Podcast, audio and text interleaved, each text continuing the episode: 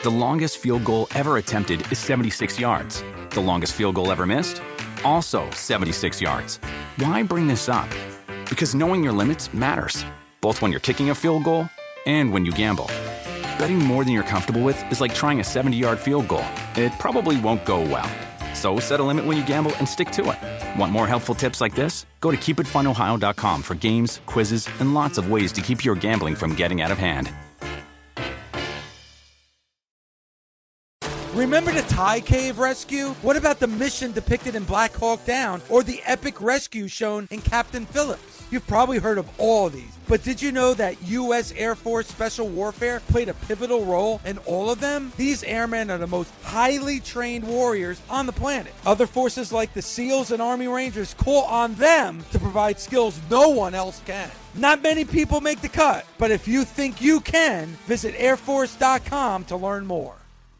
This is the Busted Open Podcast. You can listen to the full show Monday through Saturday from 9 a.m. to noon Eastern on SiriusXM Fight Nation Channel 156.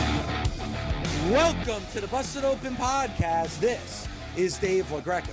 On today's episode, the return of WWE Hall of Famer, TNA Hall of Famer, the most decorated tag team wrestler of all time, Death Match God. And maybe come next year, your new Impact World Heavyweight Champion, Bully Ray. That's right. Bully is back and we dissect Monday Night Raw. We get into the firing of Bobby Lashley. Also, are we seeing a definitive change in Alexa Bliss? And speaking of changes, Asuka.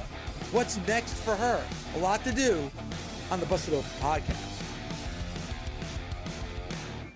Bobby Lashley fired last night. Before we get into the firing, because I have a lot to say about it, and I think people are going to be, uh, I, I, I think people are going to be a little bit surprised by what I have to say about that firing last night. But before we do that, Bully, let's get into the match. Number one contenders match to see who's going to face Austin Theory for the United States Championship.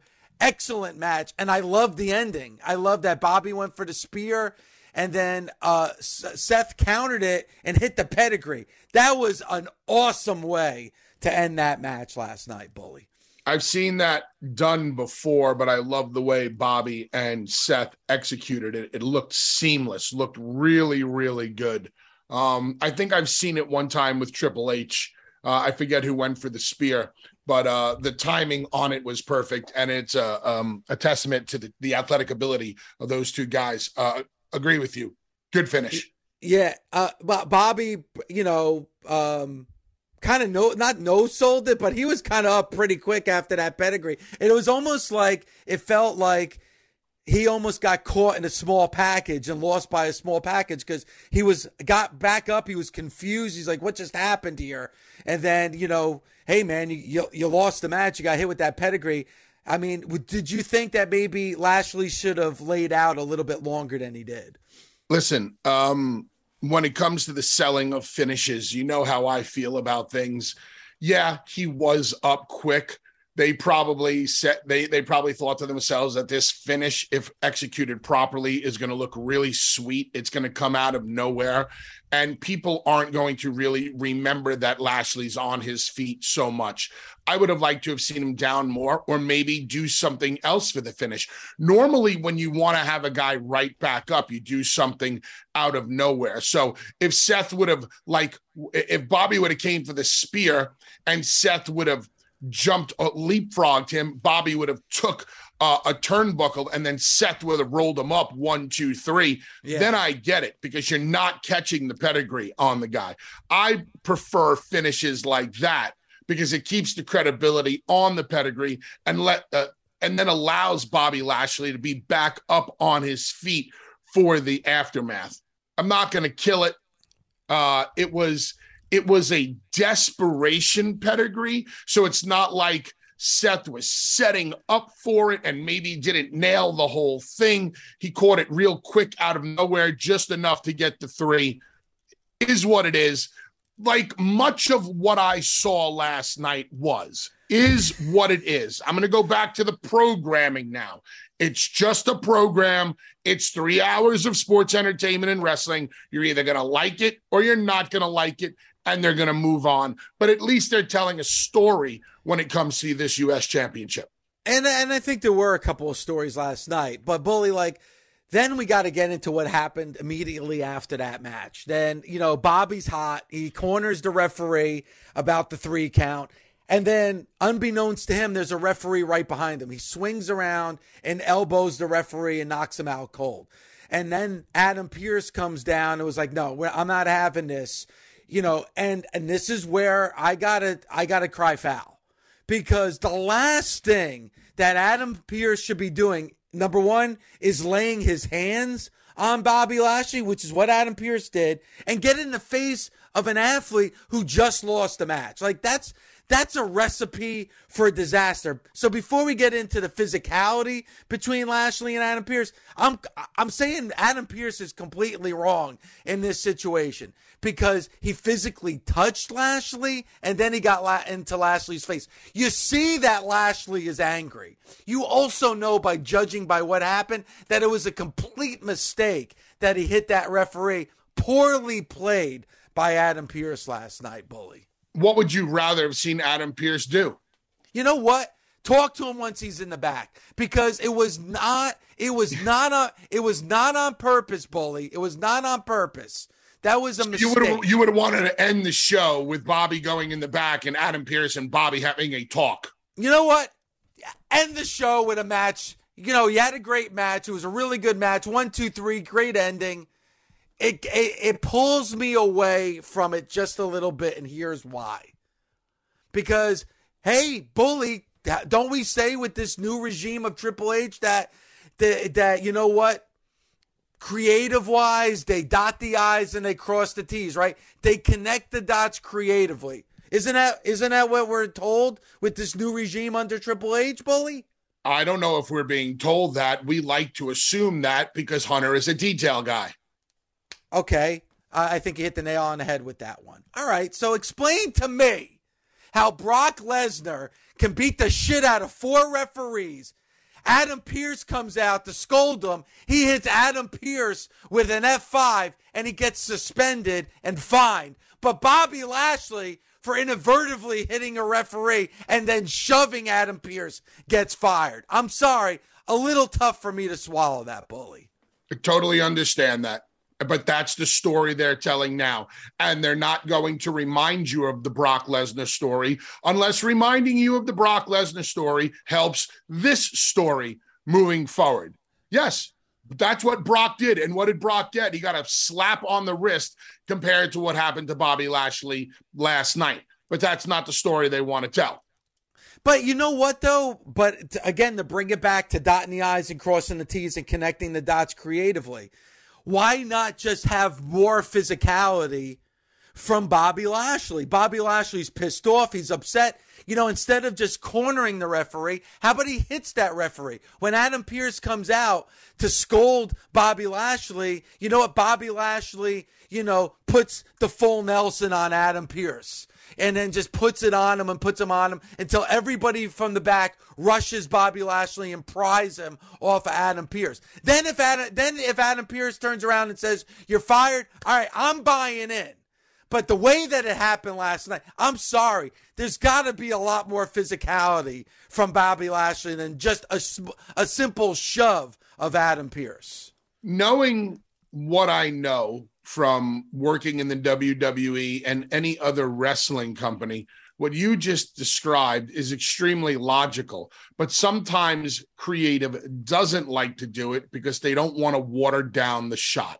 They only want a few people involved for you to pay attention to to concentrate on. And last night they wanted you to concentrate on Bobby Lashley and Adam Pearce. I thoroughly agree. I would have went off the air in a in a similar yet much different way. Similar as in um Adam Pearce could have fired Bobby and the minute Bobby heard those words, he could have put Adam Pearce in the hurt in the in the hurt, hurt lock. lock. You're going to fire me, now I'm going to take it out on you. do you are you a uh, is Bobby Lashley a baby face or a heel after last night? Right. I mean, you would think he's a heel, but judging from what I saw and how he got fired, I actually have sympathy for Bobby Lashley after what. I So you have sympathy for your heel.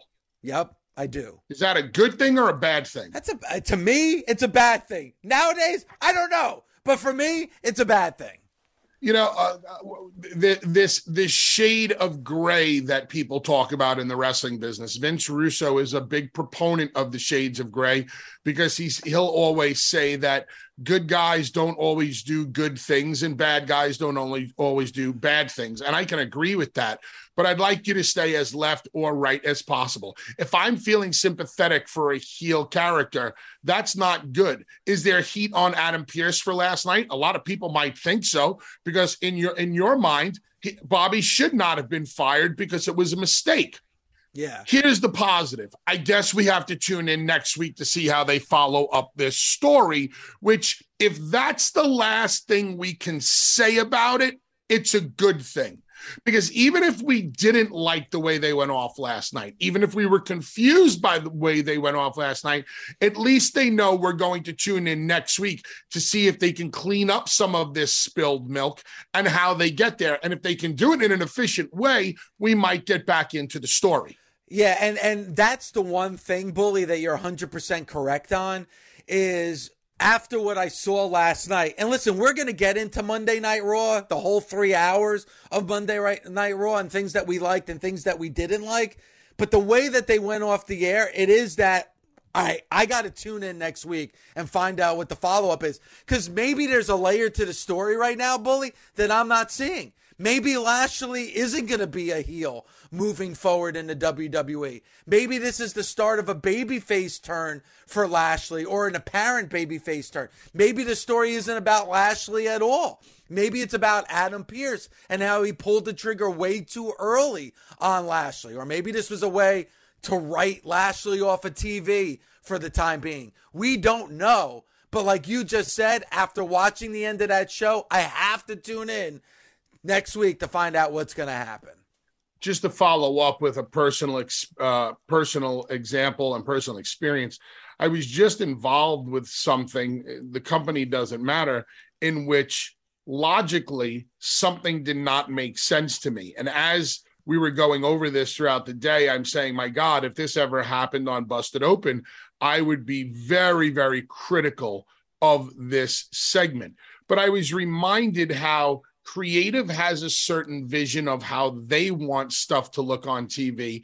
And as a wrestler who always pays attention to detail, I know how I want something to you know to look on TV.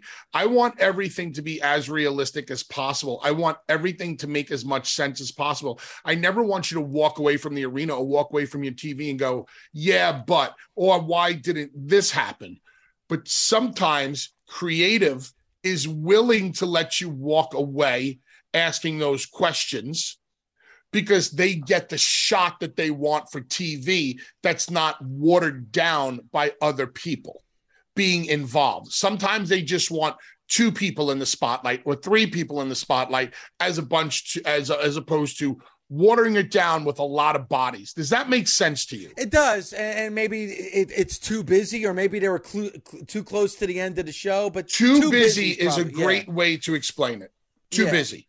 But I just want it to be a little bit more logical because we've been down this road. If you're an avid watcher of the WWE and Bully, I think you would agree that most people that probably watched last night's Raw probably tuned in and saw what happened with Bobby Lashley and Adam Pearce as well you you can't have an ending like that where he's just he comes out and makes an announcement that he's been fined and suspended as opposed to Bobby Lashley in the moment getting fired. But again, maybe that's the story. Maybe the story moving forward is that Adam Pearce because he's gotten burned so many times before was quick to pull the trigger or maybe he was just pissed off at the fact that he got shoved and in that moment turned around and said you're fired.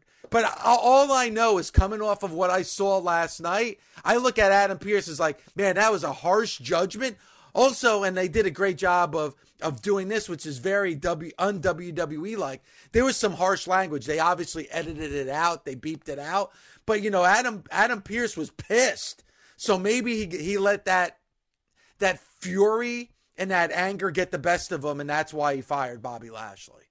And maybe Adam Pearce will come on TV next week and say, listen, you know, I jumped the gun a little bit. Uh, you know, uh, cooler heads have prevailed. I thought about this all week. Bobby, you're not fired. But if this ever happens again, I am going to have to fire you. There's a little way they can tie it up and move forward with it. A lot of people don't know that Adam Pearce wrestled uh, for a while. Adam Pearce is actually a former NWA World Heavyweight Champion. Who yeah. knows? Maybe Adam Pearce is going to put the boots on and have a match with Bobby Lashley. I don't know. Um, what I do know is I want to see how they tie this up. And if that's the very last thought I have in my head, if, if at least I'm not throwing this away, Dave, going, ah, I don't want to see any of this. And now it gets Bobby away from the US picture and it leaves it alone for Seth and Austin. As a wrestling fan, you know it's hard. All the blood, the sweat, the tears, the chairs. It's a hard day out there. And do you know what tastes incredible after a hard day in the ring? A Mike's Hard Lemonade. You get all hot and bothered, and then you can cool off with an ice cold, hard lemonade. Since day one, Mike's Hard Lemonade has been making lemonade the hard way.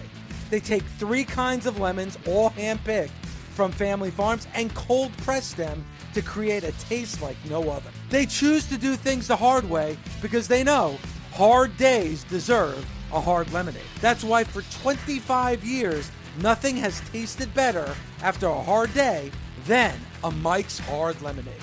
Find now in store. Mike's is hard, so is prison. Don't drive drunk. Premium malt beverage with flavors Mike's Hard Lemonade Company, Chicago, Illinois. If you missed anything this week on Mad Dog Sports Radio, I got you covered. It's Mike Babchik's Morning After, where we play back the best clips of the week and recap in a way you have never heard before. It's a roast like no other, and no one is safe. Not Mad Dog, not anyone. This is a Morning After walk of shame you actually won't regret. You can find Mike Babchik's Morning After on SiriusXM, Pandora, Stitcher, or anywhere you get your podcasts. Don't forget to follow the show so you never miss an episode. Are we starting to finally see a change in Asuka after that match with Rhea last night? I think it's pretty easy to assume we're going to see the erosion of the character of Asuka and the rebirth of a of a character that people might not know, and the ones that do know who have been clamoring for, and that character is Kana, which was Asuka's original gimmick character when she was in Japan.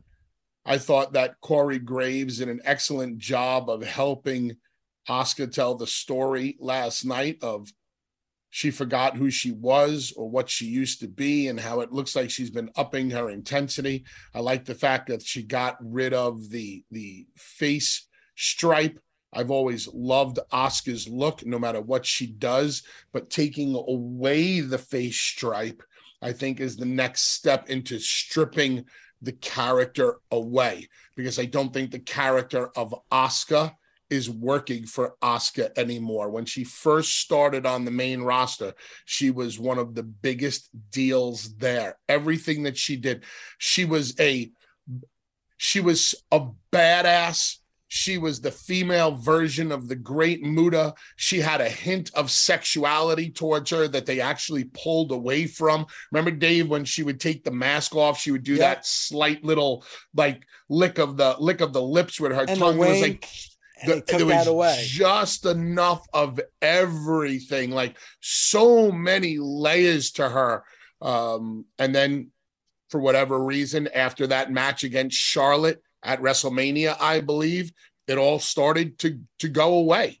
Yeah. And we've got this comical version of Asuka, this singing and dancing and over the top and just it, it hasn't worked for me. I don't think it's working for her. And I think creative has realized that they're going to take the fact that this Asuka gimmick is no longer working and we're going to step away from it. We're going to slowly move away from it and we're going to evolve into something a lot more um a lot darker, a lot deeper. But here's the thing, Dave. If they go full blown with the Kana gimmick, which I hope they do, they have to really do it. You have to let it be what it can be. It has tons of potential. So hopefully they go with it. Well, and, and this is to me, and you mentioned that match with Charlotte. That was at that was in New Orleans at WrestleMania 34. So that that's a long time ago in in in, in the in the world of the WWE. Asuka has been on the back burner for quite some time. You and I both hate the dancing and singing Asuka because we know Kana. And and listen, here's the thing that a lot of fans don't understand or maybe didn't realize what she did before WWE. Kana Bully had a very long career before reaching the world of the WWE. I mean, uh, Asuka's in her 40s. You wouldn't know it by how great she is and how fast she is and how youthful she looks, but she's in her 40s. She had like a almost 15 year career as Kana before reaching the world of the WWE.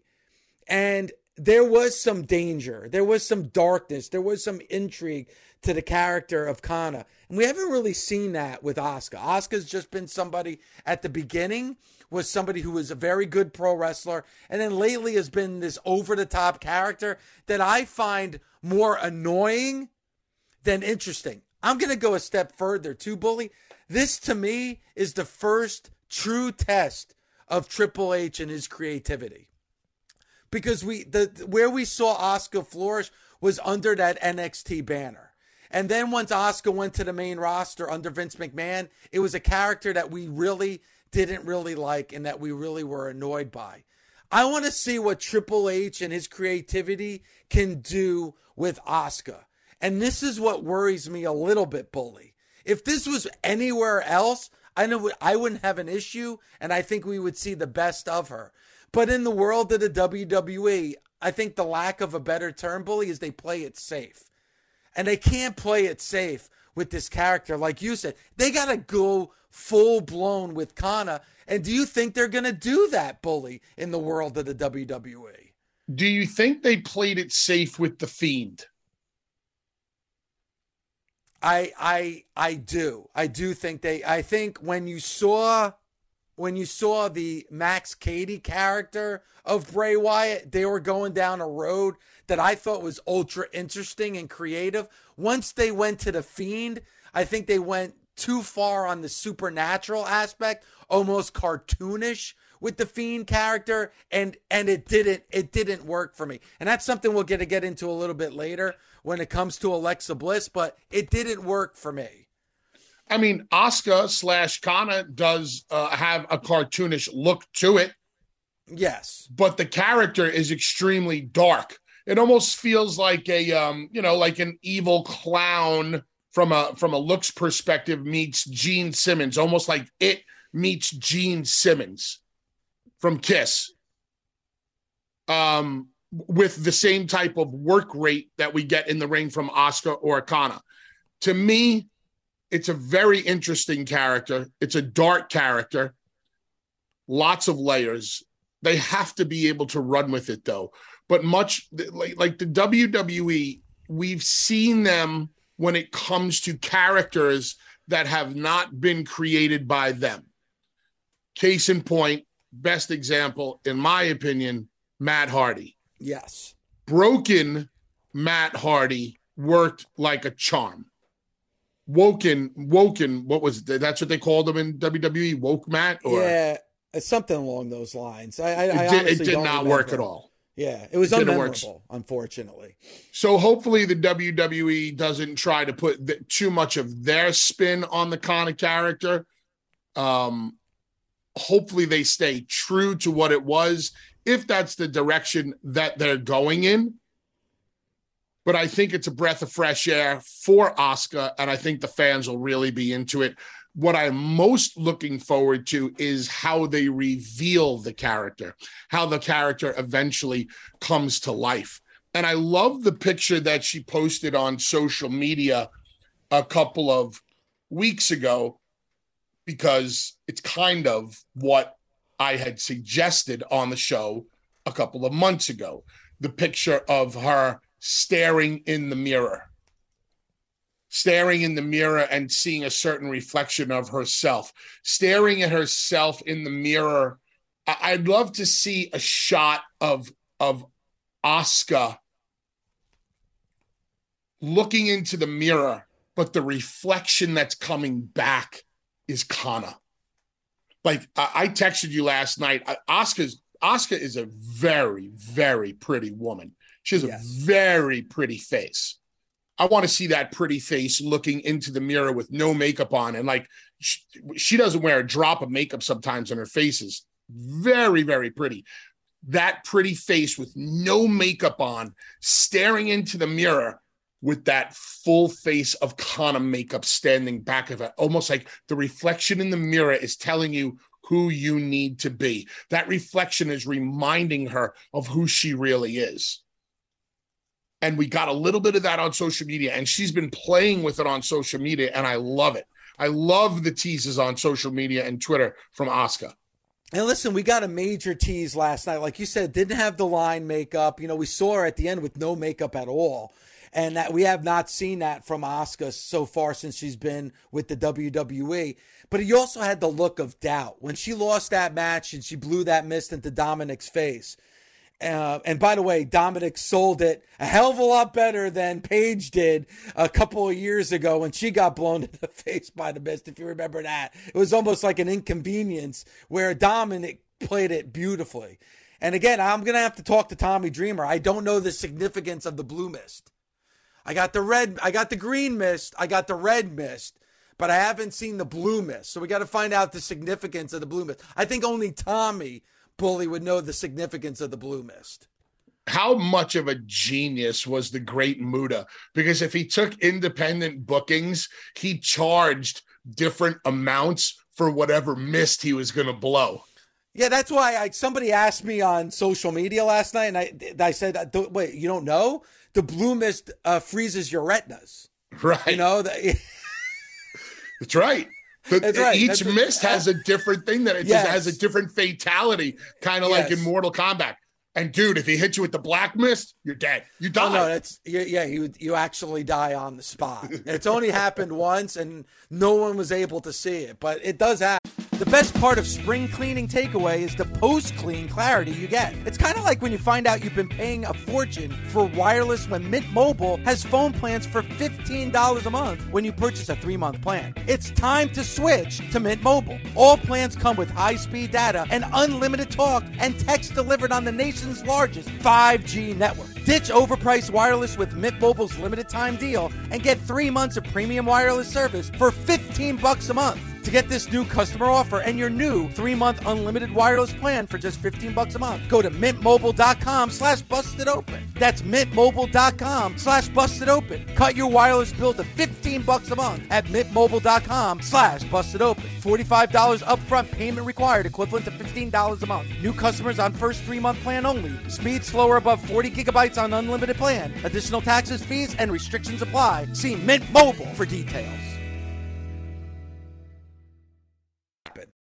This is Adam Schein, host of the Adam Schein Podcast. Here to tell you you can listen to my podcast all year round. I'll give you my NFL picks against the spread, give you fantasy advice all season long, while being joined by the best guests in all of sports. He's Aaron Rodgers of the Green Bay Packers. This is what I expect. You know, I expect to play well every year. We release episodes of the Adam Schein Podcast every week. Subscribe today wherever you stream your podcast or listen on the SXM app, included with most subscriptions. The Adam Schein Podcast. Alexa Bliss, since she's come back, really hasn't much of a personality or character either. I know you're thinking, when did I mention Alexa Bliss? You did. You did a, a, a ways ago. Like way at the like beginning. What, like two weeks ago? No, it was, it was a while ago. But you did mention it. You did mention it. All right. You mentioned Alexa Bliss. So, you know, don't don't don't interrupt me while I'm trying to do the transition from the commercial into the main show. So I didn't anyway. say a word. You didn't need to. It was your facial expression, sir. So, you know, you mentioned Alexa Bliss, I, I don't know, about four or five weeks ago. So we've we talked about Alexa Bliss though in detail about since she's come back, she really hasn't had much of a character. you know, at, at first she was carrying the doll but wasn't referencing the doll, and then the doll was gone. And then last night you see the doll again in the in the graphic when Alexa Bliss came out. And everybody's waiting for this turn with Alexa Bliss. And we've seen a little little sprinkles of of hints where it might happen. Well, you got a full blown one last night when she prepared with the sister Abigail but didn't pull the trigger. So let me ask you, Bully, are you intrigued? Are you interested? Because I think I might have a different take than you when it comes to Alexa Bliss.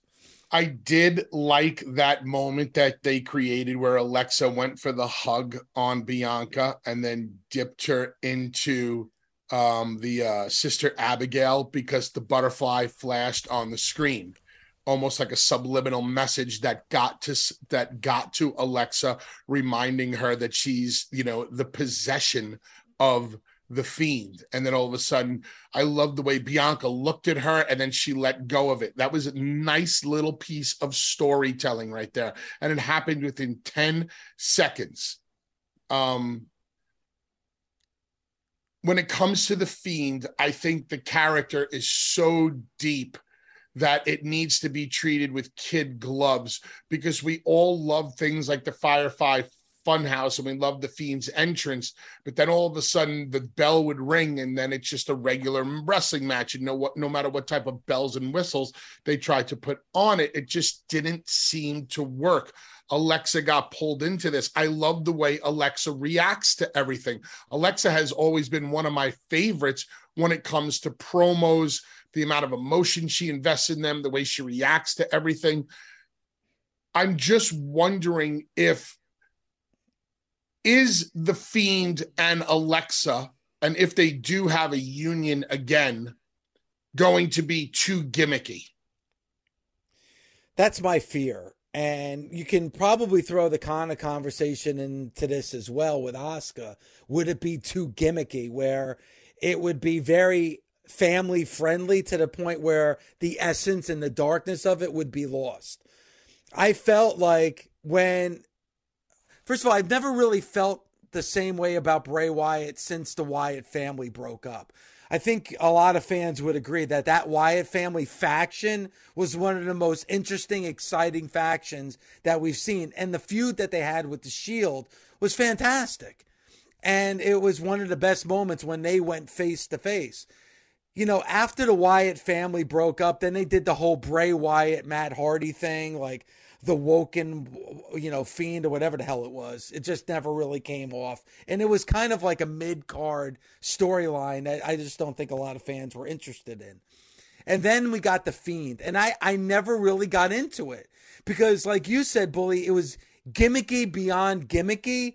But also, too, once you get into the match, it then you're just having a wrestling match. And no one's going to forget the Hell in a Cell with Seth Rollins with the red light and everybody hated that. Well, yeah, because they were trying to do something with Bray Wyatt's character, which is hard to do when you're just having a regular wrestling match. It was the same thing with the match with uh, at WrestleMania with Randy Orton. Don't forget they did all those images and stuff that just didn't come off. And I got to be honest with you, I wasn't crazy about the union between Bray Wyatt and Alexa Bliss. I thought Alexa Bliss really had some momentum as a great pro wrestler. And I kind of saw her on the same level or getting close to the same level the way that we looked at a Sasha, a Bailey, and a Charlotte. She wasn't there, but she was getting there. And once she got into the whole fiend gimmick, that was completely lost. And then don't forget, Bully, we got some bad TV with Alexa Bliss being involved with the fiend character. Don't forget the foam in the mouth, and it was like over the top where I was like, man, this is just not believable. It's too gimmicky, and it's actually affecting the wrestling matches. I don't know about you or the nation. I'm not excited about these teases about her going back with Bray Wyatt because I don't want to see her go back with Bray Wyatt. But if not back with Bray Wyatt, then what? Because regular Alexa as a wrestler just doesn't do it for me anymore. As a matter of fact, last night her match wasn't really doing it for me. And I also and I I, I see the look on Alexa's face sometimes where I'm wondering if she's as immersed in what she's doing as she once used to be, like the moment of bliss stuff. Um, and, any of the uh, any of the the segments that she was doing that just didn't involve wrestling like unfortunately when i see alexa wrestle now i'm getting almost those candice LeRae vibes with the level of physicality i don't think that the wrestling is the strong point anymore. I don't ever think the wrestling was the strong point, but it doesn't need to be when the character is so deep. Mike, I, I the creativity that has went into the fiend or the creativity that went into Alexa and everything that comes with it is awesome. But remember, Dave, what I originally said about these gimmicks.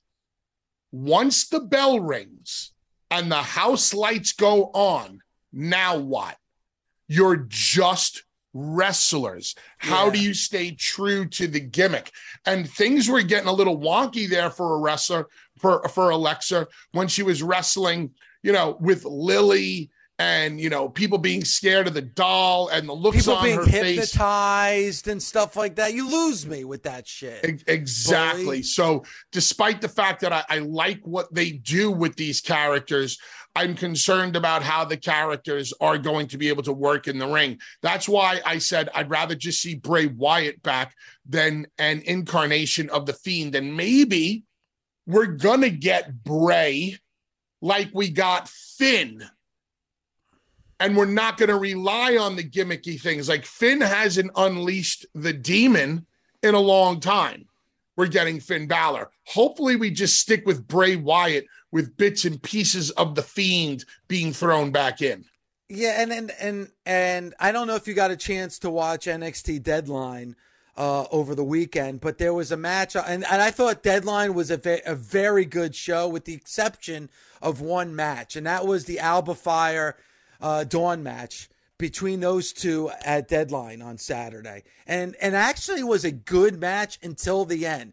You got that hocus pocus ending where black gook is coming out of the referee's mouth and all. like, you know what I'm saying? It's just like you lose me on that because now it's like, all right, now it's going to that hocus pocus supernatural type of bullcrap that's a little bit too far fetched for me. You're having an actual match, and then the, that ending happens, and you actually heard the air come out of the building on Saturday because the fans were into the match. And then you get that ending where it's like confusing and why did that happen? And it's kind of like the, the, the groan of the ugh. Because it's a little, it's a little bit now too far fetched for me to buy into. Rest and that happens. That's, that's just not with WWE. That happens in wrestling from time to time. But when it gets that cartoonish, you kind of lose me which character in the past 30 years of the WWE has been the most gimmicky? Hmm. I would probably I would probably have to say the Fiend. I, I was I'm sorry. I should have said other than the Fiend. Okay. I would uh, say the I would say the Undertaker. All right, the the Undertaker and and but they right. were able to they were able to find and walk that fine line from when the entrance ended to the match began. I felt like I was getting The Undertaker during the entrance and during the match. Somehow the character's entrance and the work came together. With The Fiend, I always felt like it was, uh, there was a very definitive um, breaking point like when the lights went on, I didn't feel like we were getting the fiend anymore. We were getting Bray Wyatt in the character of the fiend. Does that make sense, Dave? It makes it makes sense because I'll rewind a little bit with the Undertaker, and everybody knows what a big fan of the Undertaker I am. At the beginning of the Undertaker, when the Undertaker first debuted in that first like year, year and a half of the Undertaker, I wasn't into it It was too gimmicky for me, and I just wasn't a big fan. But when did I start getting into it? When they started having layers of the stories, and then, like you said, kind of humanized the Undertaker a little bit and got a little bit more personalized with The Undertaker. And then you actually started seeing great matches from The Undertaker. I think even The Undertaker would tell you he was very limited at the beginning when he first started to wrestle. But then that started to change when there was more layers to the gimmick and there was more of a story to the gimmick. And we started to get that, like, here's the entrance, but now we're getting a match. And the things that he was able to do in the ring. I didn't see that breaking point, as you're saying, with Bray Wyatt. I did see it with the Max Cady character of Bray Wyatt because that was a little bit dark. I love the imaging of the first Bray Wyatt character, and and and it brought a little bit of a fear aspect. You were actually scared of that Bray Wyatt character because it was more human. It was more realistic. This is somebody that you might actually bump into one day, you know? The gimmicky fiend, it was so hocus pocus and so supernatural and so out there. They lost the realistic factor to it and it lost me. And then once you start getting into matches where people can get hypnotized and all that stuff, then the realism of what we watch as wrestling fans is thrown out the window as well. There was a company back in the day called Hustle. Do you remember it? Yes. Hustle went out of their way. And this is where the term fighting opera came from, which is my favorite term ever in wrestling uh, fighting opera instead of sports entertainment. I always felt that that's what we were. This was opera, soap opera, and we fight within this soap opera. Hustle went out of their way to put the emphasis on fighting opera and not pro wrestling. They had characters that could hypnotize you, they had characters that could put a spell on you. And because I understood what this company was from day one, I understood that this could happen in a wrestling ring not within the world of the WWE. I don't believe that the Fiend can put a spell on you or that Alexa Bliss can put a spell on you. That's where it becomes a little too hokey. And this is where the concerns come in. Uh, I believe I had even said on the show, Dave, that like I'd like to see the Fiend wrestle, uh, you know, in in a, in a red light. And and then one, once I saw them actually do that idea, I was like, oh my god, horrible idea. Yeah. And it was my horrible idea. I didn't like it. I was just looking for something different other than ding, ding, ding. Because now you just become the you're, you're just a gimmick. You're just a gimmick. How am I supposed to believe that anything could possibly hurt the fiend? Anybody could hurt the fiend. Anybody, and look at the lengths that they tried to had to go to to hurt the fiend to try to kill the fiend. It's one of those characters that just it it, it it's so great that sometimes it backs itself and books itself into a corner because would the character do this how if the character is this maniacal what is I, I don't even know what he this maniacal madman how can anything possibly hurt him? And that and that was the same thing i felt about alexa bliss. If you remember that last run before she left like she had like the tilt of the head and she would actually hypnotize. And she'd use that in that money in the bank match as well. So once you've done that well, now I'm, I'm never going to buy into you losing a match. Also, like, I don't want to see Alexa Bliss in a match with Charlotte Flair because Charlotte Flair is so good. I buy into what Charlotte Flair is doing, or Sasha Banks is doing, or Becky Lynch is doing. Once you bring in that supernatural aspect where you can actually get hypnotized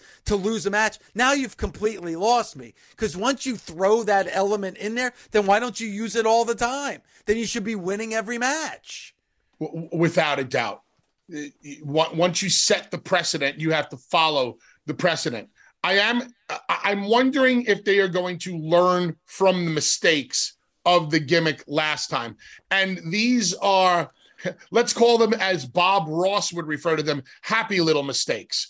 Because I don't I think the intent was right with the fiend. I think the intent was right with uh with, with Alexa Bliss, but they found themselves in situations where like what can we do now what do we do now and, and I don't know if it was as well thought out as they might have thought it was. So let's see if they can learn from the mistake, learn from the mistakes of these two characters from a couple of years ago, and book them correctly now, where everything makes sense from vignettes to promos to matches. And you know what? They have an advantage here because don't forget, with the Fiend character, I was still wanting to see that Wyatt family, that Bray Wyatt character. I loved that character. I thought that was one of the most unique and creative characters probably since The Undertaker bully. And then when they changed him to The Fiend, I was upset and I didn't buy in. Now everybody knows that that last one was a bit of a mistake. So they could really, like you said, take advantage of it. And maybe Triple H makes the character a little bit more realistic and darker where we're going to buy in. Perfect example for me. And again, fans love this gimmick, but it was a gimmick, was George the Animal Steele. When I first started watching George the Animal Steele bully, George the Animal Steele spoke. Like he actually cut promos. He was a badass. Bruno Sammartino was afraid of George the Animal Steele because he was like an animal. He would come at you and you were actually fearful of George the Animal Steele. Vince McMahon made him into a comic book character where I, I'm sorry, because I knew the old George the Animal Steele, I couldn't buy in to the comedic comic version of George the Animal Steele because there's only so far you could go with that gimmick. I know people look fondly on it and they love it. I hated it because I knew the dark George the Animal Steele that actually wanted to kill you. Um, once you once you take away the realism and that dark part part of it as a wrestling fan, you lose me. There's an old saying in the wrestling business: "Funny don't draw money." Yeah, you know what? And there's only so far you could go with funny. George the Animal Steele, the dark George the Animal Steele character, was in main event matches with Bruno and sold out the garden time and time again. How again. afraid of George the Animal Steele were we of kids as kids? I was deathly afraid of George the Animal Steele. It was yep. kind of like, and you know what? They're Hall of Famers, but again, I'll bring up this example: the sheep herders when the sheep wow. herders were in the NWA, they were a bloody mess each and every mass, a match, and they wanted to kill you. In the WWF, what were they? They were comic book characters. They were the bushwhackers, but you could only go so far with the bushwhackers. You weren't, you know, you looked at the bushwhackers, you know, you want, you like to see them do the, the, the dance and lick people's heads and all that stuff. They were funny, but like you said, funny doesn't draw money. They were never at the top of the card. But, but, do you remember the bushwhackers or the sheep herders? Probably most fans remember the bushwhackers over the sheep herders. Not probably, definitely. Not me. Busted Open is part of the SiriusXM Sports Podcast Network. If you enjoyed this episode and want to hear more, please give a five star rating and leave a review. Subscribe today wherever you stream your podcast. Catch the full three hours of Busted Open Monday through Saturday at 9 a.m. Eastern on SiriusXM Fight Nation, channel 156. Go to SiriusXM.com backslash Busted Open Trial to start your free trial today. The longest field goal ever attempted is 76 yards. The longest field goal ever missed? Also 76 yards. Why bring this up? Because knowing your limits matters, both when you're kicking a field goal and when you gamble.